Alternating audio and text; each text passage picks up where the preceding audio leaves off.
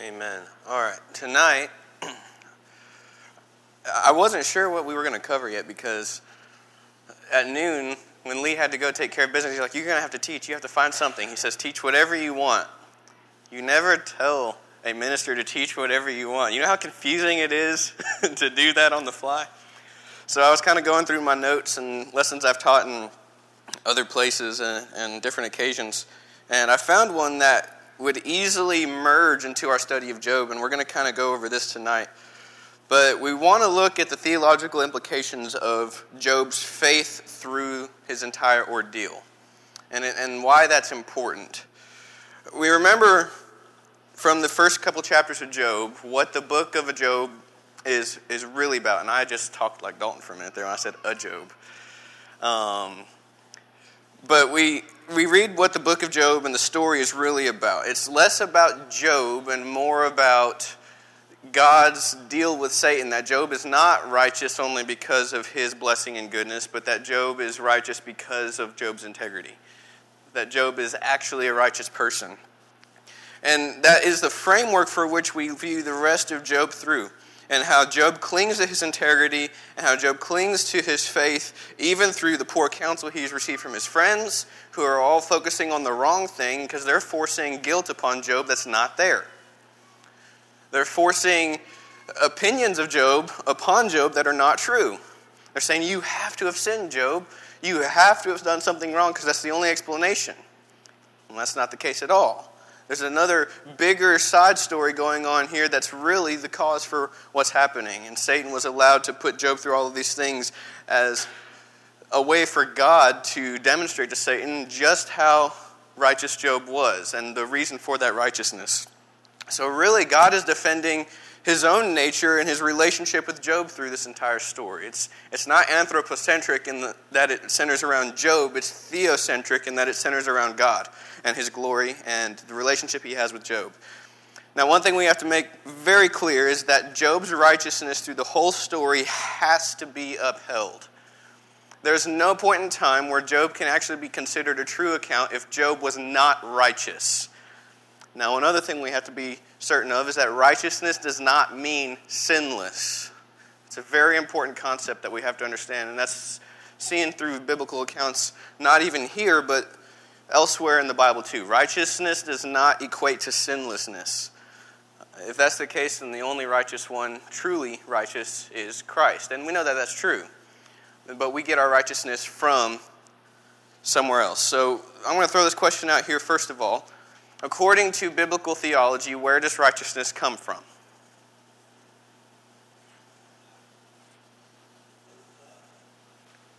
what was that? From God, okay. How are we made righteous according to the Bible? Obedience to the gospel? Uh, in a way, yeah. In a way, yeah if we go through the book of Romans, we'll see that what made Abraham righteous? Was it his adherence and obedience to the law? Or was it faith? It was faith, right? Now, we understand that faith automatically is an obedient faith, and we're going to get into that here in a minute. But we have to understand that what made Job righteous was his never compromising faith in God. He questions God, yes, but he never forsakes the integrity of his faith that God is up to something. He never really he never really has an argument against his faith in God. He questions to the point where he wants almost this courtroom session with God where he can question God and he kind of drags God down to his level, and that's the sin that we see that he did. But his faith in God never really wavered. Uh, excuse me. Um, and so, with that as a critical factor in Job, I want to look at what this biblical faith looks like. And we're going to use Hebrews chapter 11 to define that. And a lot of times you ask people, what is the definition of faith? And a lot of people will quote Hebrews 11.1. But when you go and read Hebrews 11.1, it's kind of foggy. It doesn't make a whole lot of sense the first time we read it. So uh, if somebody wants to read Hebrews 11.1, go ahead.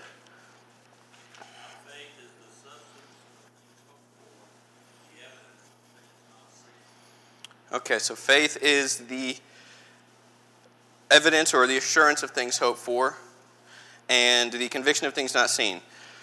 What exactly does that mean? Does anybody have a way of making that more clear for us to understand?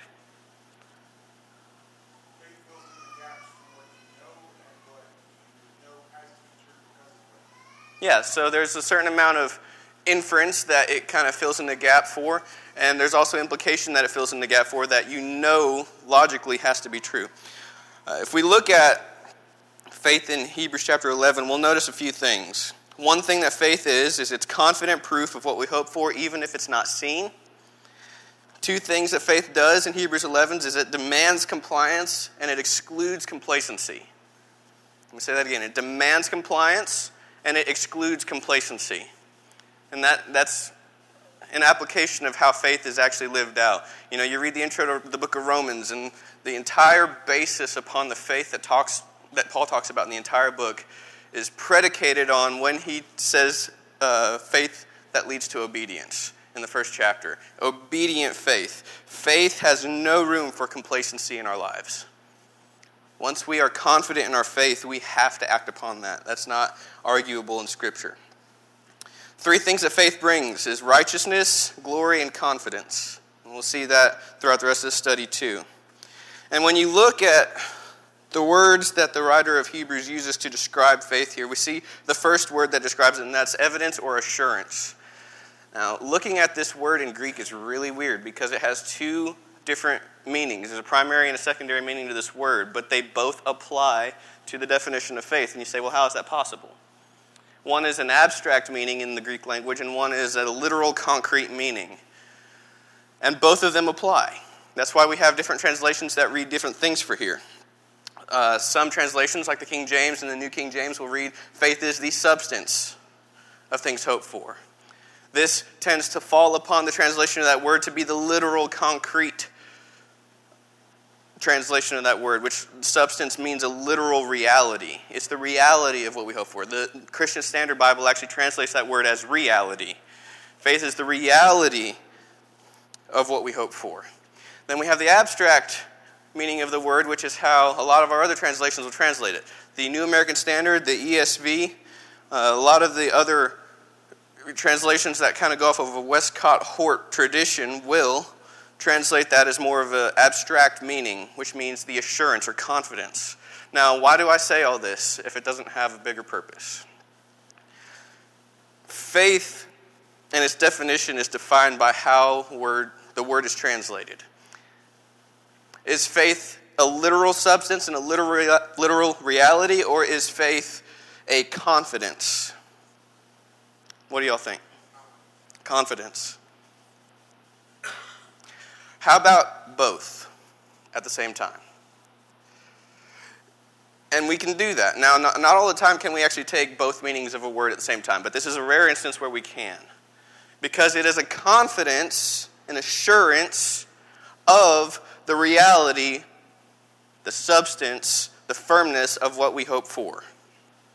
Right? It is a confidence and a firmness in this reality.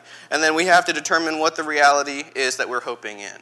And we see this through all the examples that we have in Hebrews 11, and we see this displayed in the life of Job as well.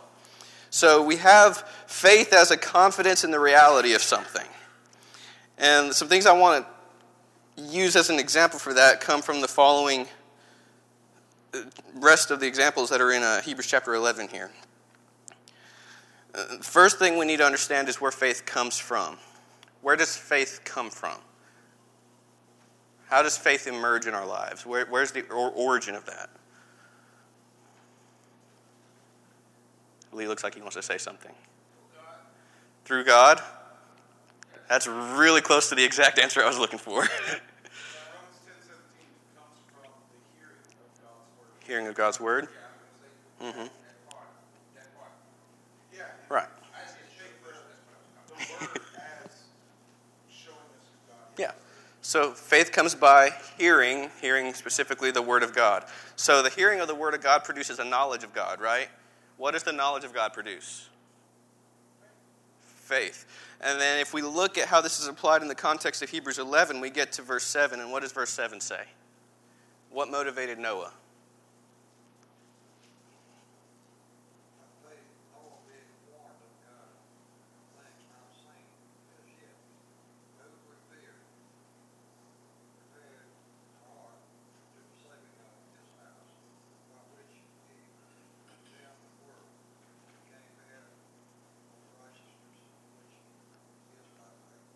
Okay, so Noah, by faith, did what he did because he was motivated by what? Fear. Is this fear terror or is this fear something else? Absolutely right. The fear he has, I, think of it this way. When I was four, I feared my parents. Was that to the point of maturity where it was a respectful fear, or was it the fear of being spanked? Fear of being spanked. I was terrified of punishment, right? But as I matured, as I grew to love my parents in a more mature way, what did that fear turn into? Respect. I'm more afraid now of disappointing my mom and my dad than I am of punishment. I'm more afraid of what it means to let them down, and furthermore, let them down because it lets my Heavenly Father down as well. And that is the fear that it matured into. When we read about the fear of God in this way, this is what it's talking about.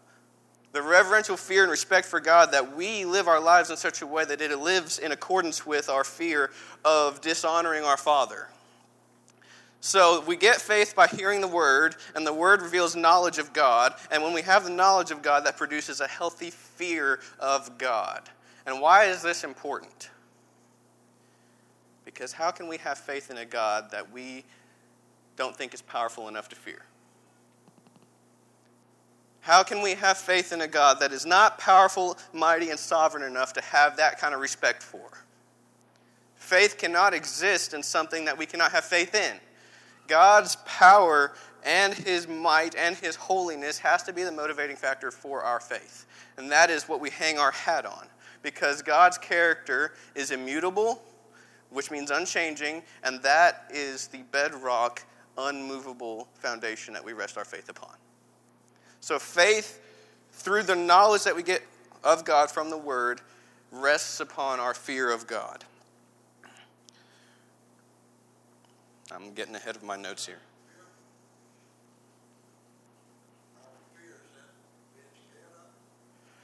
In some small way, I would say yes, but it, it's, the, it's the difference I explained here about my fear of my parents. I was afraid of their punishment, but that matured into something deeper. While we're afraid of what God is capable of doing in His wrath, we should be afraid of that because Romans 1:18 God's wrath is revealed from heaven against all unrighteousness. Nahum chapter 1 verse 3 says that God will by no means clear the guilty, and so there is a healthy fear of his wrath if we are in sin. But at the same time if we know we're not in sin, as in the case of Job, our fear turns into respect of his power. Yes, sir.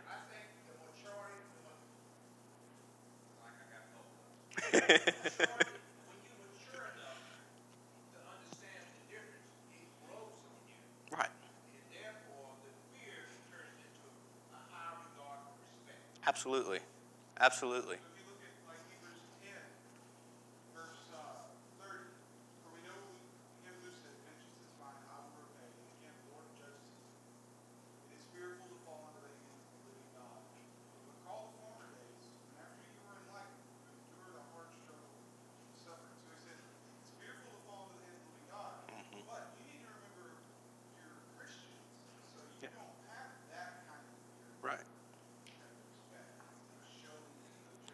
Yeah, and right.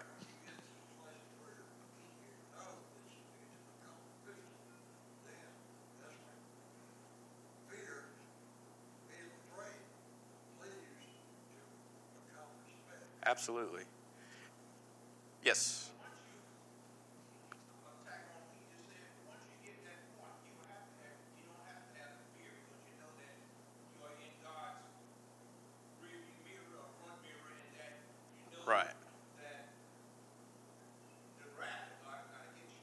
Right, right. Because of the grace that we have in Christ, according to Romans chapter 3, verses 24 and 25. That grace and redemption is in Christ, and when we're under that grace in Christ, we don't have to fear condemnation, Romans chapter 8, verse 1. We're free from that condemnation, so we're free to live righteously in our faith, right? Because faith brings righteousness.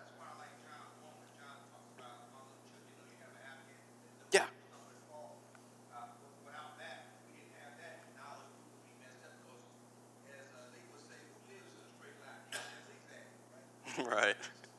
Life is this, it's not this.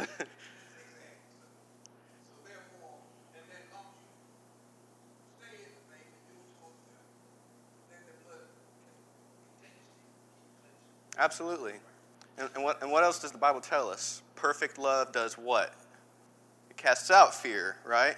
And once we are in Christ, we are dwelling within the very presence of God's perfect love, because God is love. So, for those who are in Christ, in Christ being the critical placement, for those who are in Christ, we don't have to have the terror of God. Yes, sir.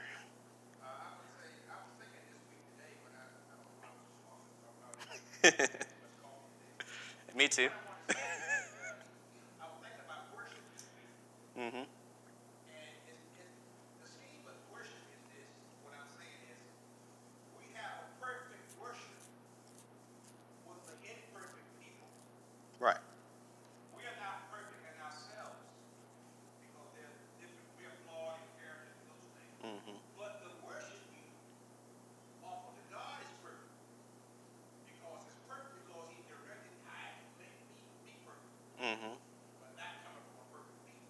Yeah.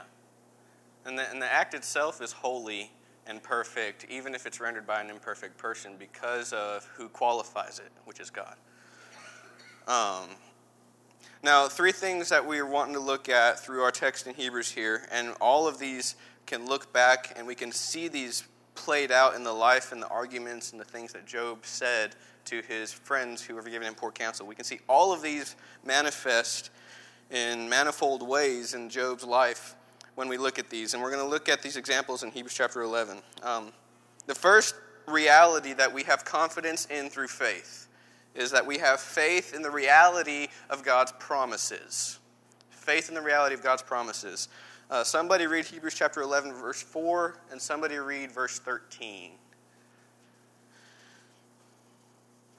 in verse 13. These all died of faith, not having received the things promised, but having seen them and greeted them from afar, and having acknowledged that they were strangers and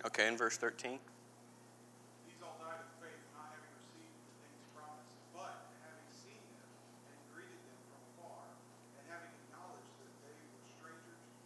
on the earth. Okay, I have these two because they relate. We see Cain is doing what?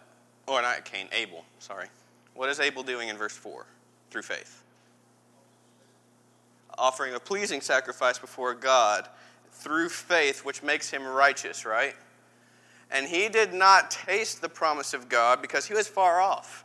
He was far off from seeing the fulfillment of the promises of God that have been since the very first prophecy of the Messiah in Genesis chapter 3. He was far removed from that, but through faith and through his lifestyle and the sacrifices that he gave, the true worship that he gave, his faith in that promise and his obedience to it made him righteous. So he had a confidence in the reality of the promise of God that was coming, even though he didn't get to taste it. How much faith does it take for a person to follow God in complete obedience? And in the case of Abel, it got him killed. Knowing that you don't even get to immediately taste of the goodness of his riches. That's amazing to me. And we see how everybody pre Christ, before Christ, was doing the same sort of thing, where they were acting out of obedience to God, knowing, some of them, the, the truly faithful ones, had an awareness that they were doing this without being able to taste the, the fulfillment of his earthly coming as the Messiah. And we see that this had to have been the case for Job too. They didn't not have a knowledge of the coming promises of the Messiah in Job's age. It was kind of muddled up and confused at times. It's clear through Israel's departures and faithlessness and continued repeated idolatry and, and the surrounding world religions of the time in ancient Near Eastern Mesopotamia often shed a lot of confusing light on their own religious landscape. And so they were not in a place where they were never confused about this, but they were never at a point since the time of Genesis 3 where they did not have a promise of God to look forward to. And one of the key things about faith in God faith that makes us righteous, faith that enables us to endure the hardships, faith that empowered Job is that Job had faith in the promises of God. if we want to roll this forward into our situation and speak directly into our lives, what promise of God do we have today? Salvation, right? When we look at what Christ did on the cross, we see from Romans chapter 3, verses 24, 25, and 26 that it acted as a propitiatory sacrifice. Verse 25 saying that God displayed him publicly as a propitiation for our sins. What does that mean? That means that he stood between the wrath of God and man, and he took the fullness of the wrath of God because he's the only one that is capable of doing that in order to absolve us of our sin so that when we are in Christ, the justice of God that is demanded is applied to Christ on our account. We have salvation because of this. But not only that, we also stand within the righteousness of Christ. And that's a very important detail to take into account. Because if all it took for Jesus to completely save us was the cross, then there was no need for Jesus to live 33 years on the earth and have public ministry. Jesus' perfect life, and Jesus' sinlessness, and Jesus' perfect righteousness, and perfect holiness, and perfect unbrokenness because of sin provides a, a, perfect example of what God's righteousness looks like. He was the only one to have ever completely followed the law of God. Nobody was capable of perfectly living up to the standard of God's righteousness, and Christ was the only one that did that. Why is that important?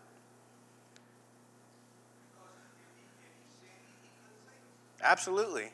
Because then all of God's justice would be justly distributed to him as well as us. Yeah.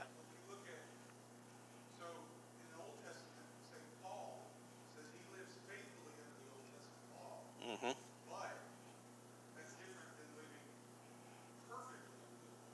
Yeah. Jesus lives perfectly, which means he does not need sacrifice, right? Absolutely. Mm-hmm. So righteousness is doing what is right. So the question is, if Jesus lives under the Old Testament and he never sins, why does he offer sacrifices at the temple on a number of occasions? Because he didn't need the sacrifices, but he needed mm-hmm. to fulfill righteousness. Why, when he's going to be baptized, does John say, "No, you need to baptize me"? He says, "You need to fulfill righteousness." Yeah. Mm-hmm. I need to show them what it looks like to follow God. Right, absolutely right. And because of his righteousness, that is why we cannot be only freed from the punishment of our sin, but it's also why we are free from the guilt of our sin. What the cross does is it takes away our punishment for sin, but the righteousness of Christ that we now have access to on our own account is why we are guiltless before God. That's why we don't have condemnation for our sins. Because when God looks at us and we're covered by the blood of the Lamb, He can look at us and say, You're my child. I have adopted you because of Christ. And He can look at us as if we've never sinned at all. That's beautiful. That's beautiful. That's why when you read Romans chapter 8, uh, around the area of verses 17 and 18, somewhere in that area and following, that's why we have the right to cry out, Abba, Father. This does not mean that we have to call God Daddy, because that's what it literally means in Aramaic. That does not mean that. It means we have intimate access to relationship with the Father. That's what it means. And because of that, we can call God Father. Why? Because He's adopted us if we are in Christ. That's the promise of God we have to have faith in right now.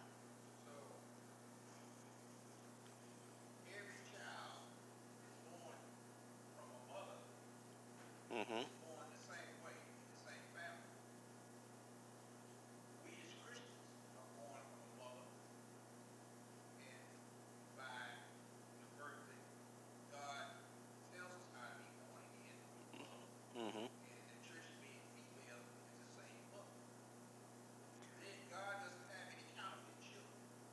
Yeah, no illegitimate children from God. right.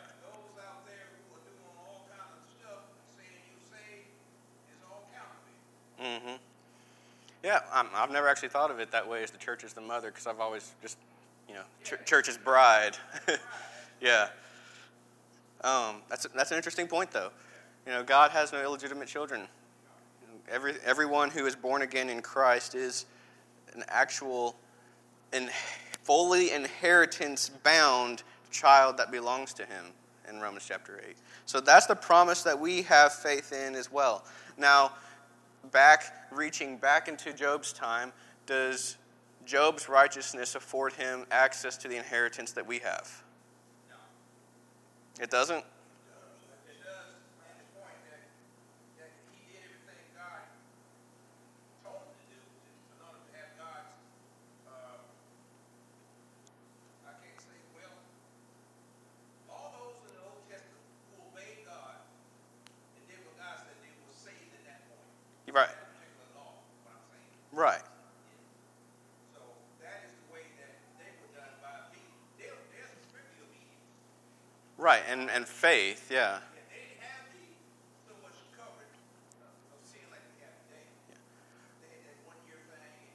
Right. Well, what did the one year thing do? Yeah. It, it pushed it forward to what time? Yeah, so Christ covers their sins. It's just the mode of receiving grace was different. So it rolled, his blood rolled which all the way back. Right. So, but Lee. at the same time, the inheritance that we have is slightly different Right. than what they have because Mhm. Romans or Hebrews 11 says they did not receive it, but it implies we Right. have received it. The difference in our inheritance and theirs is they will receive theirs at the judgment day. Right. We receive ours right now and Absolutely. which means our inheritance is not just heaven, It's here as well. It begins here and extends into eternity. Yeah. Um, but because of all of this, we see that Job has a firm foundation to believe in the promises of God for the richness of his salvation. He, he's not devoid of the concept of salvation. A lot of people like to think that they're theologically inept back in Job's time. That's not true at all. They had some kind of concept of God's salvation from the present tribulation of sin and, and flesh. Now, we are running short on time, so we're going to have to move through these next two points I have. Uh, so, moving on, not only do we have faith in God's promises, we have faith in God's providence. Uh, by providence, we mean God's sovereignty over the situation of the world and the way that He provides for His people in and amongst the issues. We talked about, at least when I gave the introduction before we watched the video, we talked about how in ancient Near Eastern religious culture, the symbol of Leviathan took the image of the dragon that they saw and they applied this concept of chaos onto it. And how every single religious pantheon of gods has a story, an epic of how their supreme God conquers the dragon of chaos and establishes a world order in politics and religion at the same time. And now, what God is saying is He's coming at and attacking those world religions, saying, Look, I am the one who doesn't conquer Leviathan, I own Leviathan. These guys over here conquered him, whatever. I own him. I'm the one that made him. I don't have to conquer chaos. I control chaos. What God is communicating is his complete and absolute control over whatever chaos Job is going through. He's sending a message of providence. How Job should not question God because God is the one ultimately in control of everything that's happening, and Job had no right to incite God and bring God down to his level. He's saying, Look, you have no power over the chaos. Can you put Leviathan on a leash and walk him around for your girls? It's a paraphrase of what God actually tells him. No. yes, sir.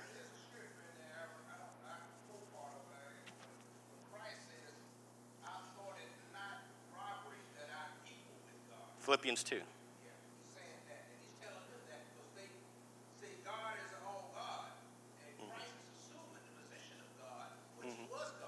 Yeah,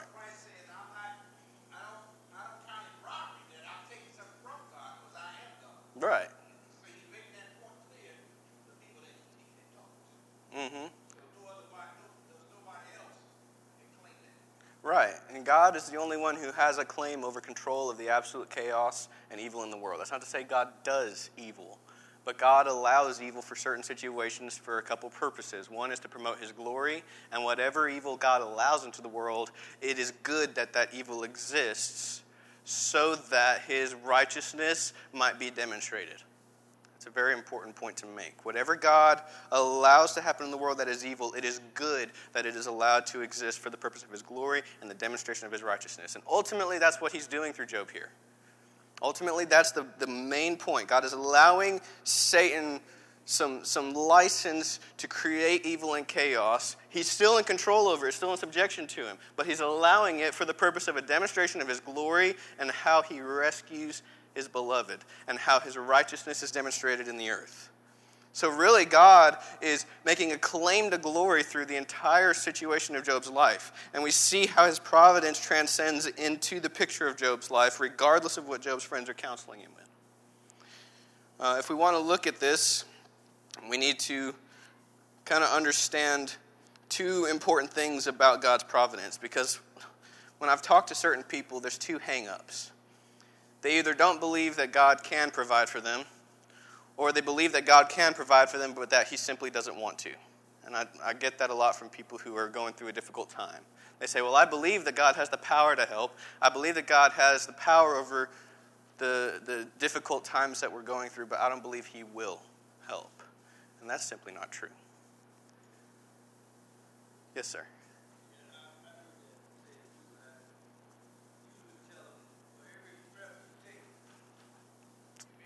It's a gift. Yeah. Absolutely. Right. Absolutely. You know, if we want to talk about the providence and grace of God, the very fact that we are not completely annihilated for the sake of our sin right now is the testimony to the mercy and riches of God's grace.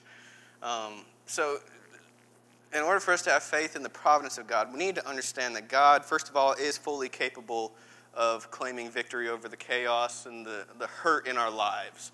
And that was the big point of Job, is God is in control of the chaos, he's in control of the misery and the hurt, and he's, he's in there with Job the whole time. He's not, never turned his back on Job. He's never left Job. He rather chooses to be with Job in the midst of the hurt as the one controlling it. And there's comfort in that when we think of it that way. There's comfort because we know God is still in control. And God's working something out because of this for his glory. And why shouldn't we, as God's people, be willing to walk through the flames if it means God's name is made great? Why shouldn't we, as God's people, be willing to go through the trials of this life for the purpose of his glory? You know, we kind of get this idea where we're offended by the idea that God would ever have his people go through hard times sometimes, and that's, that's not true at all. God is always with us through the trials, but God uses our trials to bring about his glory.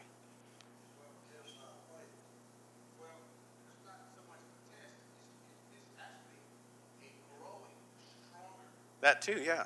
Which is a grace in and of itself. Right.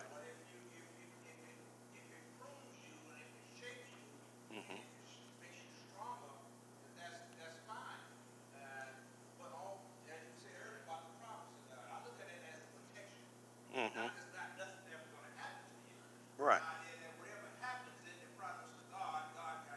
It's he's sovereign over it. Yeah. Absolutely. Absolutely. I agree with that 100%. Um, and whatever hurt we're going through, ultimately, through our faith in the process, is going to go to God's glory. And God's glory is almost always seen through his goodness to his people. While we experience pain and suffering and evil here in this world, we know that through Christ in God, we have our ultimate good laying in wait for us if we continue to push through in faithfulness. And that in and of itself is a form of righteousness that faith brings, is the ability to push through, as James talks about in chapter 1.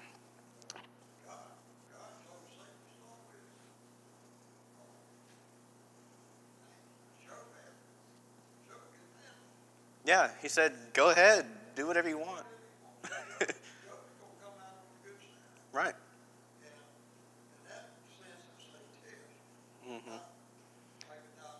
Not a temptation, yeah. Well, absolutely. Absolutely. Make him lose his faith.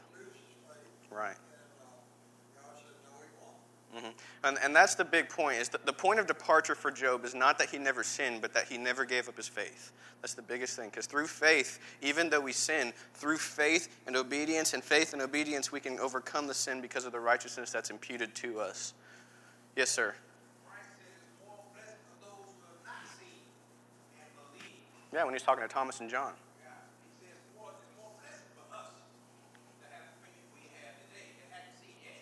Right. Mm-hmm. Forrest, you wanted to say something else?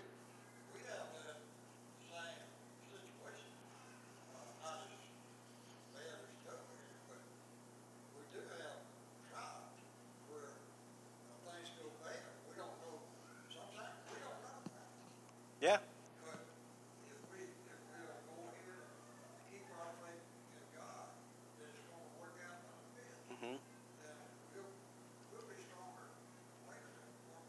Absolutely. And I believe that the book of Job gives us a universal why that can be applied to any suffering we go through. We don't know maybe more specific reasons why, but there is an overarching reason why, and that's to bring God glory through our faithfulness. And that's, that's always the great why of suffering in our lives. There may be more specific and tailored reasons to help us grow in our faith along the way, to help us produce more faith, as James talks about.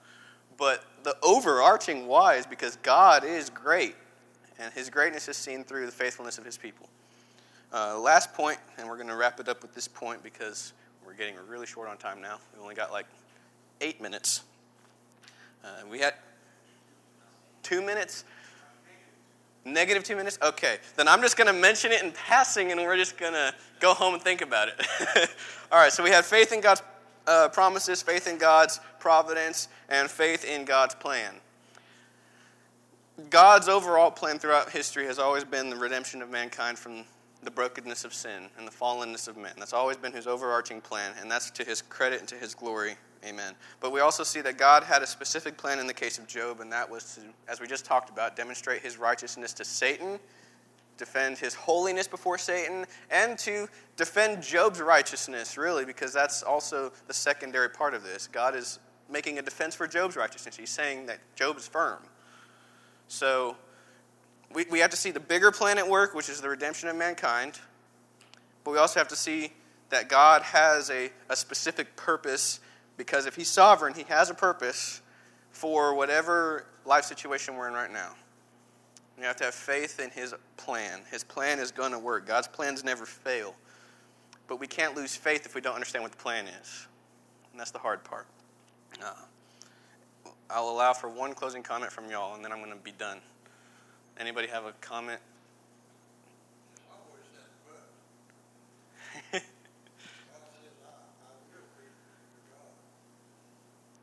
Right. Yeah, faith, obedient faith specifically, as Paul identifies in Romans 1. Arnold, you had your hand up real quick. Well, I'm just going to say that, you know, people, even Christians, forget about the good times. Yeah. We quote the Lord Bill when we're in trouble. Yeah. Think we're in trouble, or we need this, think we need this and that. Right. Forget about all the good times. We're at peace, we didn't have no trouble.